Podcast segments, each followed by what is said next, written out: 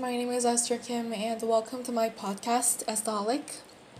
Today I'm going to be talking about to do and listing. As cliche and boring as it sounds, it's um, good to have your to dos listed in front of you for two main reasons. One reason is that your brain has empty space because it doesn't have to keep it stored to remind you later or have a fear of forgetting it. Second, whenever you feel like you're not sure what needs to be done, you can revisit the list and pick out tasks that need your attention.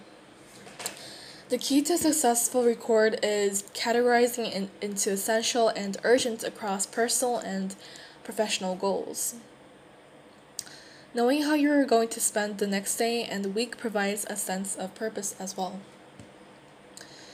After learning that um, I need to have to do lists and um, make several schedules and um, list some of the things I need to finish, I learned that I could finish projects more um, earlier and the most importantly, um, send them, send my homework or assignments on time. Before I started to list all my assignments, all the things I need to do, um, I was I was behind of all the deadlines and I always did I always um I mean I mean sometimes I passed the deadline and gave my assignments late.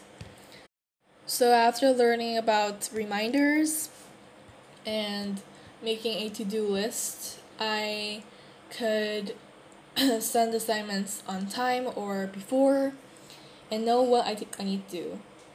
It makes me keep organized as well, especially during test weeks or finals.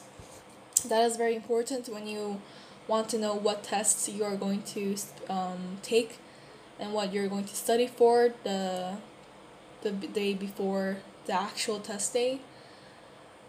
So that is um, the one importance of um, having a to-do list or uh, writing a reminders for the week or the day. And uh, for to do lists, I also list down several things I want to do. Like, um, the first list could be like watching movies, the next one could be make pancakes, third can be clean office or clean desks. That could be my to do list of my Saturday. Well, sometimes I don't really finish all of them, but you know, if you wrote, write them down, then you can have at least look at them and you can have something you can do while you cannot think of it.